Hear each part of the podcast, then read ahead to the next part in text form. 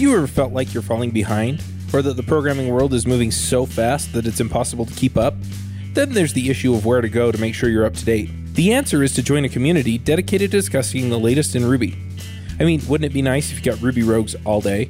Well, you can, kind of. We moved our Ruby Rogues Parley forum to Slack.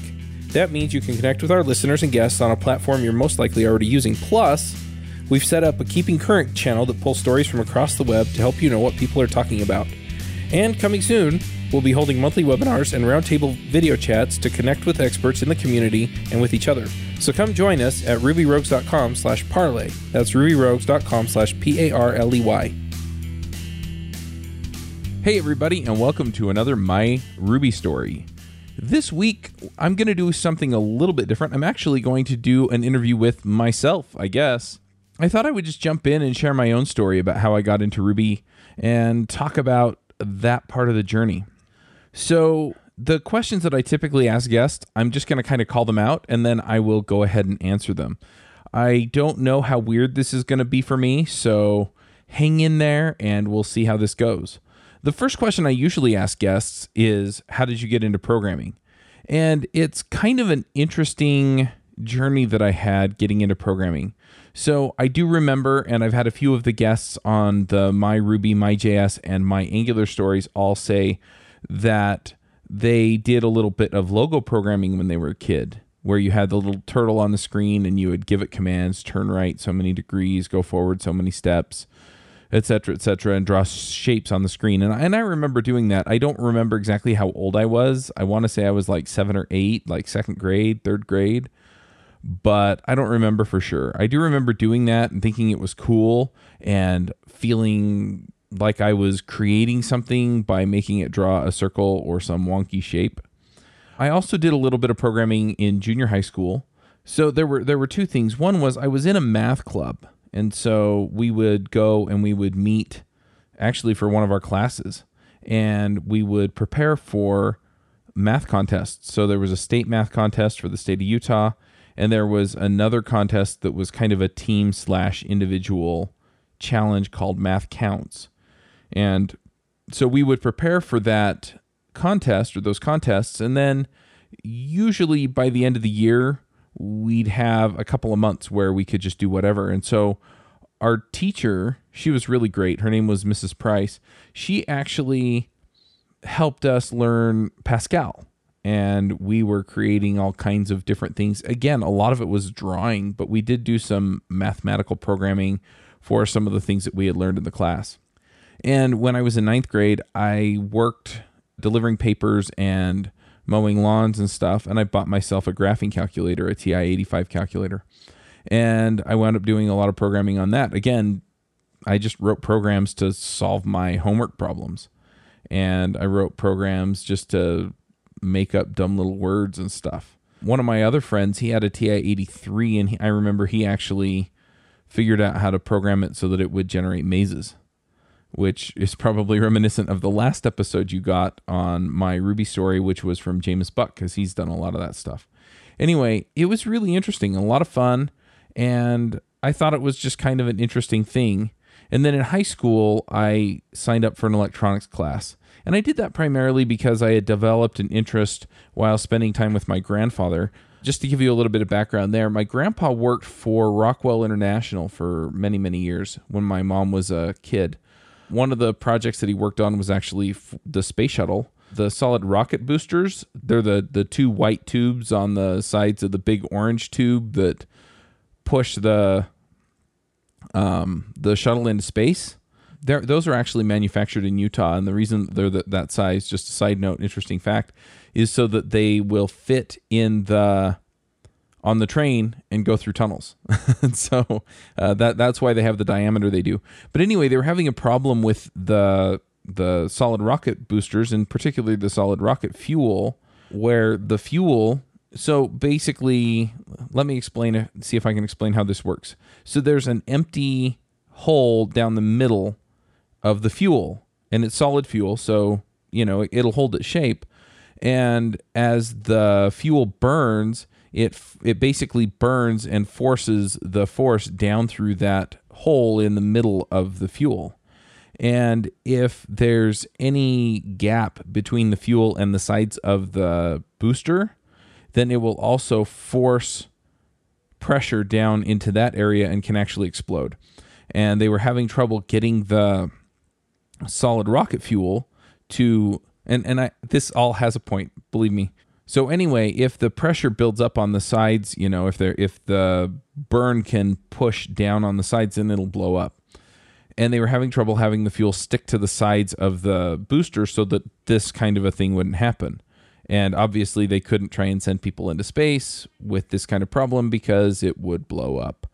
So he invented a laser that would actually examine the sides of these rocket boosters and tell them if the if there were any contaminants on the sides of the booster and that solved the problem so that the fuel would stick to it and we wouldn't have explosions due to the boosters.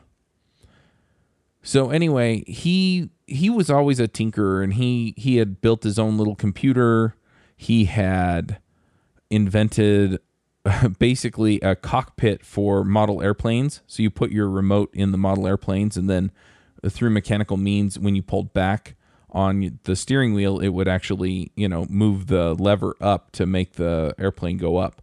So anyway, really he was kind of that way and I remember talking to him about a lot of this stuff. He also invented an ellipsometer, which is a tool that measures the thickness of the oxygen layer on silicon discs that are used to make chips. And so again, you know, he he had invented a new way of measuring that that was uh, more both more accurate and was faster than the the way that they were doing it before, so they could actually test more uh, wafers out of a batch. So anyway, I, I kind of came into that, and it got me really, really interested in electronics. So I started taking electronics classes in high school, and the most advanced level of that, we actually had an 8085 processor, and we would push commands in in binary, in bytecode, so ones and zeros, into one set of pins on one side of the chip, and then we would essentially program it and get results out on the other side. And we had those hooked up to LEDs so we could make it do patterns and stuff like that. And this was all involving math and and these instructions that we would send to the 8085 calculator. So I kind of did a wide range of programming as a kid, but not necessarily the sort of traditional thing that you see a lot of other people doing where they're saying, "Oh, I, you know, I was building stuff in C and whatever." I, I wasn't doing anything that traditional. I did also play around with GeoCities and AngelFire and get into web development that way. And so I would just, you know, do HTML and build dumb little sites. I don't even remember what they were about, but I remember it was fun and I enjoyed it. So then the time came for me to go to college. So I went down to Brigham Young University and I signed up as an electrical engineering major and started taking those classes. And one of the classes was Introduction to Programming. And so I took that. I took an operating systems class. I took a bunch of other programming classes. I remember writing uh, inheritance models for chess pieces and stuff like that. And through all of this, it always felt like programming was sort of a toy, right? It didn't feel like it was a serious thing. And so I didn't take it seriously. I did the web development stuff because it was fun. I did the programming for my classes because it was fun, but I never really considered it a career path. I was really interested in doing a lot more of the chip design and low level process driven stuff. So if I had gone the way that I was going in college, I probably would have wound up either designing chips for Intel or AMD or somebody like that, or I would have wound up writing drivers and things like that for for low level systems. Um, incidentally, this is why I have some interest in IoT. But as time went on, I realized that A, I wanted to graduate sometime soon, and B, I was actually getting more and more interested in, in, computers. And so I switched my degree from electrical engineering to computer engineering, which really did have that focus on the chip design as well as some of the other software elements. And so we wrote embedded systems and we wrote VHDL, which is a, a language for specifying chip design. Uh, we did a whole bunch of C. We had to write interrupt patterns for for chips. I mean, all kinds of interesting stuff that we did there. And I eventually wound up graduating with a degree in computer engineering and a minor in Italian. also during that time, I wound up working in the Office of Information Technology. And if you listen to Jamis Buck's episode, uh, we do talk a little bit about that because he worked at BYU as well, just not at the same time. And so we knew some of the same people and worked in some of the same areas within BYU. So that got me interested in some of this stuff. And in, in particular, there was a guy named Mike who I worked with at one point who was doing a whole bunch of e-commerce stuff with PHP and MySQL. And this was, I mean, I think WordPress was out there, but I don't think that e-commerce was really a thing thing. You know, Amazon was kind of coming into its own and a bunch of these other web companies were up and coming and selling stuff on the internet. But yeah, it, it wasn't a, a big industry like it is now. And he was out there selling sporting goods and things like that and he was actually making a fair bit of money. And so while i was at byu in my spare time yeah i had spare time between my job and okay so i didn't do so great as a student. But anyway i built a system that would allow people to rate the apartments that they lived in near campuses and then it also listed all the amenities that came with the apartment and allowed people to find the apartment that they wanted based on what was in it and things like that. And I really got into it. It was it was kind of an eye opener for me just in the sense that I really did enjoy building something and that I could build something that actually meant something, you know, cuz the the classes I was taking at that point were like artificial intelligence and so we were using Bayesian algorithms to uh, determine the best path for a tank capture the flag game that the university was using to teach us that stuff and some of the other AI algorithms, but it all felt like toys and games until I got down to this actual project. And so I, I really got excited about that. I also built a system in Bash that would go out and download the updates from the Red Hat servers and then rsync them over to all of the other servers that needed them and then run the updates so that they all didn't have to go out to the internet through a proxy that we had on campus in order to get those updates. And it, it made things more secure and it also lowered the load considerably on those proxies every week. So, you know, I did some of these projects and I started to get an inkling of, oh, this is actually useful. But I was still not completely sold that I wanted to be a programmer professionally. I had a lot of friends who were into like programming and games or they were trying to program little utilities that helped them with different things. But for the most part, it really felt like still kind of a it, not a serious profession to me. And and I knew that the the computers and the servers and everything else all ran on on software, but at that point, those kinds of software developers seemed a completely unattainable and b completely corporate. And I was kind of tired of the corporate scene by the time I was done working for BYU. So I went out and I applied. Um, in the meantime, I also did an internship writing patent applications, uh, and that convinced me not to go into law. But I wound up going over to a company called Mozy, and that was my first job out of college. It was also, I worked for them for like six months while I was finishing up my degree. And Mozy does online backup, and I'm not going to go into the whole story there, but the highlights are, and this answers the question how did you get into Ruby? The highlights there are basically that they were using Ruby on Rails for their web based system. They do online backup. So if you have a computer, Windows, Mac, whatever, and you have data that you don't want to lose, then you back it up to Mozy, and Mozy has a copy of it on their servers, and you can get it back whenever you need, and you request that through the web system. And that, anyway, that was all written in Ruby on Rails and I was working in tech support, so people would uh, email in, and eventually they added calling for their professional customers, and so people would call in with problems, and myself and another engineer would help handle all those requests. And at one point, the Mozy was featured in the Wall Street Journal, and when it was featured in the Wall Street Journal, all of a sudden our support requests, as well as our business, you know, kind of blew up. It, it got really big, really fast and what wound up happening is is that there were only two of us answering these emails and answering the phones, and it just became way way too much. And part of our problem was that the process basically was being done by, hey, have you answered this one? Or do you have this one open in Thunderbird? We were using Thunderbird to answer these emails. Uh, yes, no, and then we'd move on to the next one, you know, depending on whether or not it had been handled. Well, that was somewhat inefficient, especially since there was basically we were using mutexes, but it was a verbal mutex, and sometimes I'd get halfway through writing a response to an email to find out that Tom, my coworker, had already answered it. So he started working on a system in Ruby on Rails that would pull all of the emails out of the email box. And this was all in his spare time. And I started helping him as soon as I figured out what he was doing. And then it would put them into a database. And then it would set a mutex, which is basically just a block that says, I've got this, nobody else can touch this, on the email for about 15 minutes. And so if it got opened, it would not be allowed to be touched again unless somebody responded to it. That that was allowed. But it wouldn't show up for anyone else for 15 minutes.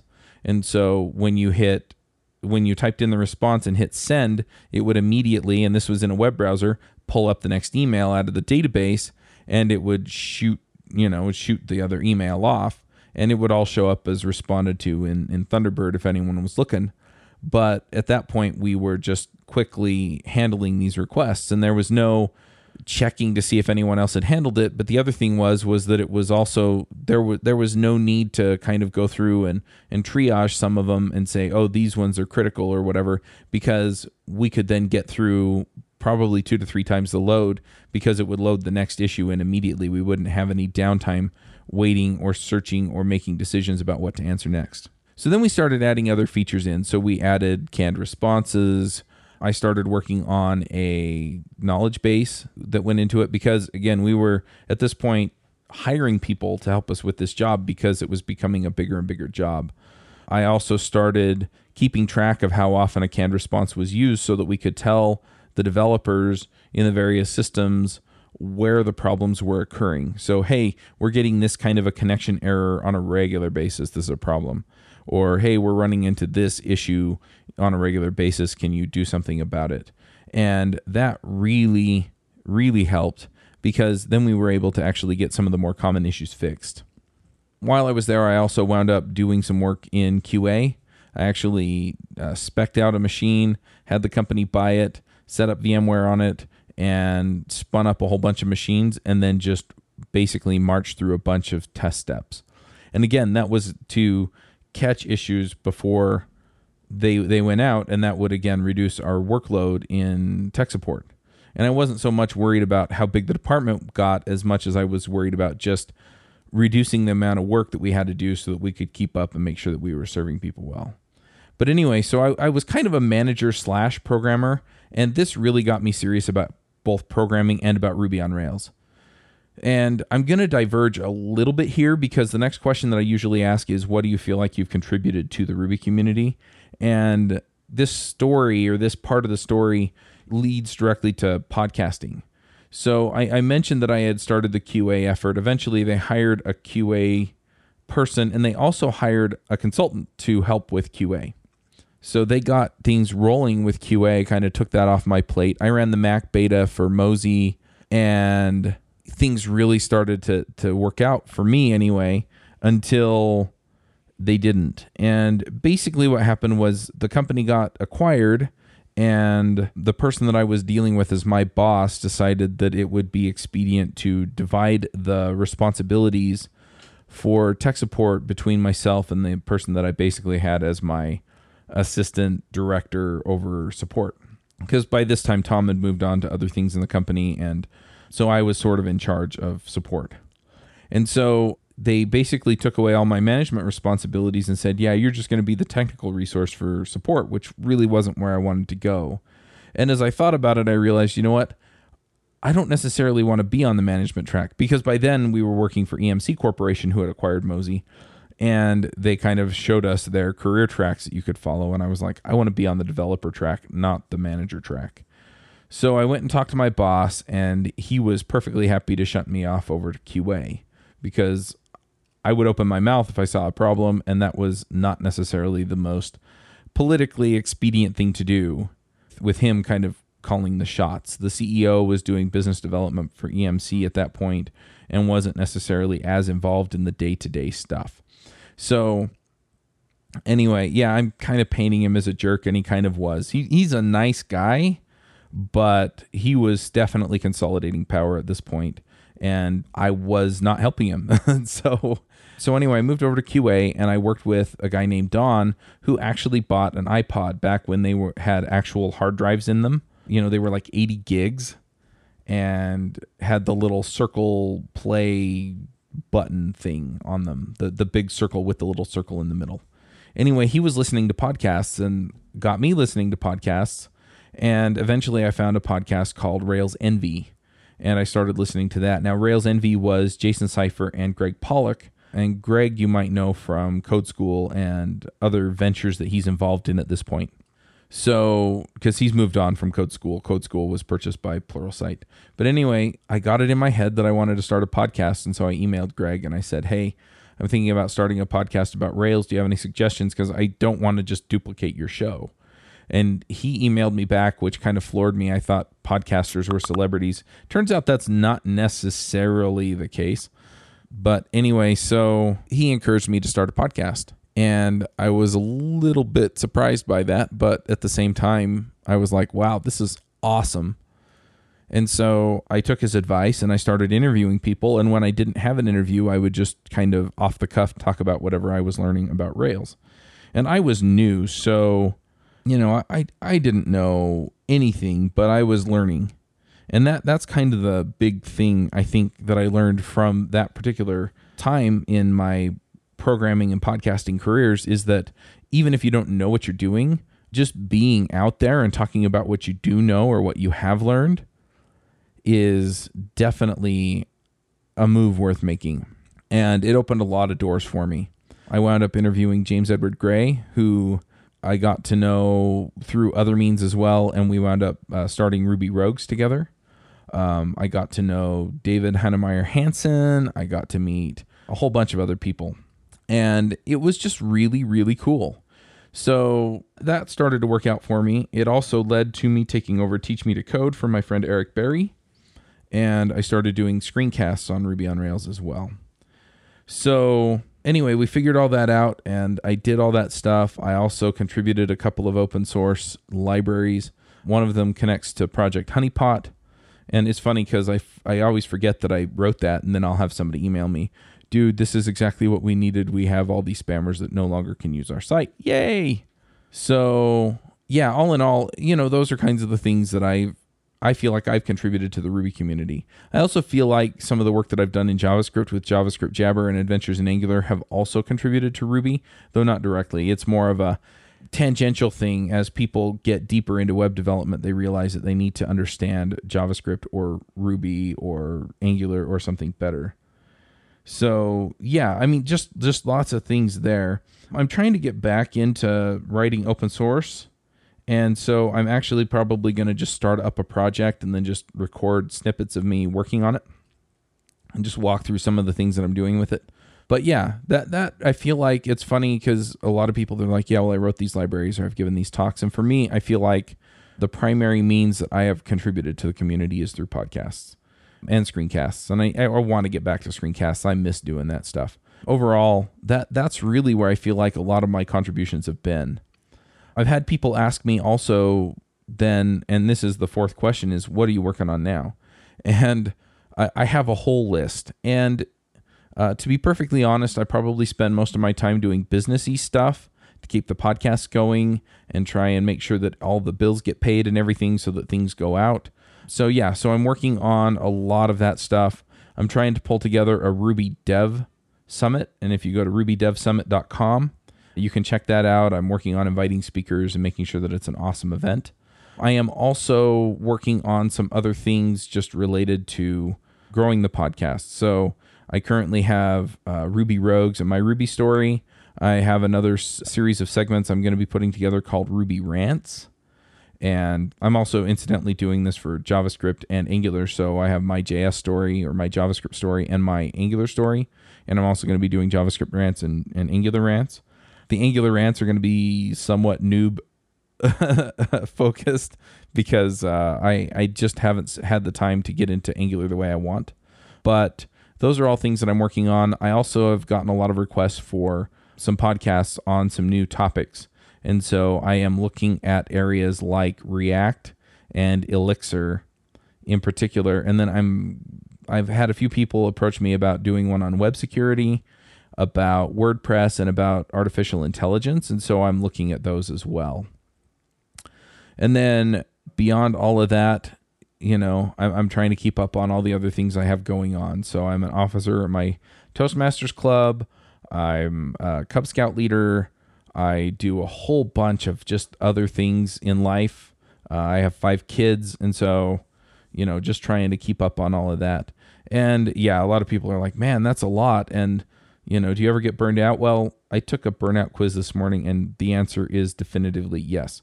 So at least if this quiz is any indicator.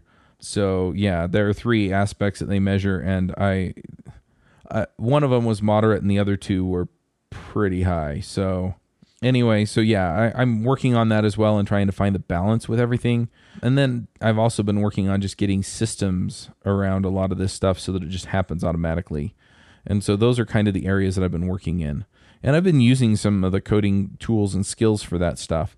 So, for example, I wrote an RSS builder that this was like three or four years ago. I built it and I built it in Rails 4.2. So that'll probably tell you about how old it is. And so I've built some automation stuff into that so that if I have an RSS feed and I want to basically include everything from that feed into another feed, then I can just tell it include the, this other feed and it just works. I'd like to build another one in so that it'll effectively filter feeds based on specific stuff and then allow it to pull in external RSS feeds and allow me to modify them. So, you know, those are things that I'd like to do and then I'd eventually like to release it as a SaaS product but that's kind of a down the line thing. And then I've got a whole bunch of other plans for stuff. But mainly at this point, I'm just working on finding sponsors, keeping the podcast going. I recently had to switch podcast editors and you know, just just things like that. So, yeah, a lot of the work is focused around the podcasts and kind of wrangling a lot of the business stuff that goes on around the podcasts. And yeah, I really do want to get back into coding more but I don't know that that's going to happen for another month or two. And then the last question that I typically ask people is uh, for picks. But before I do picks, I just also want to let people know because I also ask usually how do you how do people follow you. So I'm kind of an infrequent Twitter tweeter Twitterer. So you can go to uh, CMaxW on Twitter and follow me. DevChat.tv also has its own Twitter handle at DevChatTV. Again, I, I post there even less frequently. All of the shows have their own Twitter accounts. I'm on GitHub as CMaxW. In fact, I'm CMaxW pretty much everywhere. And if I'm not, if if you look up CMaxW and it's somebody else, then I'm Woody Two Shoes. So just kind of a grain of salt there. You're welcome to email me, chuck at devchat.tv. And uh, I'm going to go ahead and just jump into some picks here. Are you trying to figure out how to stay current with Ruby and Rails? I'm putting on a two day online conference called Ruby Remote Conf. You can check it out at rubyremoteconf.com. Like I said, it's a two day conference where you can come and listen to speakers and experts from all around the world talk to you about issues pertaining to Ruby and web development. We have an online Slack channel, a roundtable discussion on Zoom, and all of the talks will be streamed to you live. Come check us out at rubyremoteconf.com. The picks I'm going to put out there are picks primarily around how I'm doing things these days for a lot of this stuff. So the microphone that I'm talking to you on is an RE20. It's an Electro Voice is the brand. It's not a cheap mic, but it's a very nice mic and I really like the way that it picks up my voice. So I'm going to pick that. I'm also going to pick I have a Xenyx 802 mixer which just sits on my desk. It's not very big, which is nice, and I can pull in other resources. So I'm looking at, I've thought about adding a soundboard for years, and I definitely have a port to put it on. I just don't know if it makes the show a little bit cheesy to add sound effects. But anyway, so I can do a lot of that stuff. I record this into an Edirol R-09 digital recorder. The new model is the Roland. I think they have an R-R05 or R06 that you can also pick up, and I really like that. When I'm traveling, I tend to use the Zoom H6, which is kind of a recording studio all in one. It'll provide phantom power to your microphones and things like that. So, I really, really, really like that piece of uh, equipment. And I have an Audio Technica 2100 ATR or AT 2100, which is both USB and XLR, which is a really versatile and nice mic. And that's the one that I take when I travel. And then I just have these little uh, microphone stands that I use. So I just set it up and, and off we go. Now, for the courses, and this is something I forgot to bring up, and so I'm going to pick this as well uh, getacoderjob.com. When this comes out, I might have a couple spots left in the beta. The beta is 50% off the eventual list price as I think it's going to be now. It might I might price it higher, it just depends. So if you want to learn how to get a better job, uh, that's where the focus is, not necessarily on how to get your best job, but how to get or, or your first job, not your best job, but how to get the best job that's out there for you that meets your criteria and it and, and we go through how do you find the criteria? How do you find the companies? How do you connect with people in the companies? How do you get noticed by people in the company? How do you show them that you're the kind of person that they want? How do you customize your resume and cover letter so that it communicates to them hire this person you know all of those things. So you know definitely worth checking out if you're thinking about finding a new job. And the pricing is about $500 eh, right now. So that that 50% off is is about $500 the regular price is going to be closer to $1000 the reason that i'm pricing it that way is that i want people to seriously go through the process because i think it will help them find a better job. And the other thing is is that i also feel like if i get you a 10 to $20000 raise and you know you stay in that job for two or three years then i essentially made you $30000 or so. And so it's it's not a terrible thing to ask for people to pay 500 bucks to get $30,000 over the next few years. So, anyway, definitely go check that out as well. That's at getacoderjob.com. And yeah, I think I'm going to go ahead and wrap it up after all these picks. Don't forget to go check out Ruby Dev Summit at rubydevsummit.com. That's going to be free. And then if you want the videos and some of the other high level access stuff, I'm also going to see if I can get some of our speakers to chip in like ebooks and, and audio programs and things like that. But yeah, if you want the all access pass that gives you everything in the kitchen sink, then that'll be $97 up until the conference starts and then the price goes up. So, anyway, that'll be in October and definitely go check that out as well. And yeah, I'll go ahead and wrap this one up and we will catch everybody next week with another interview. Bandwidth for this segment is provided by CacheFly, the world's fastest CDN. Deliver your content fast with CacheFly. Visit C A C H E F L Y dot com to learn more.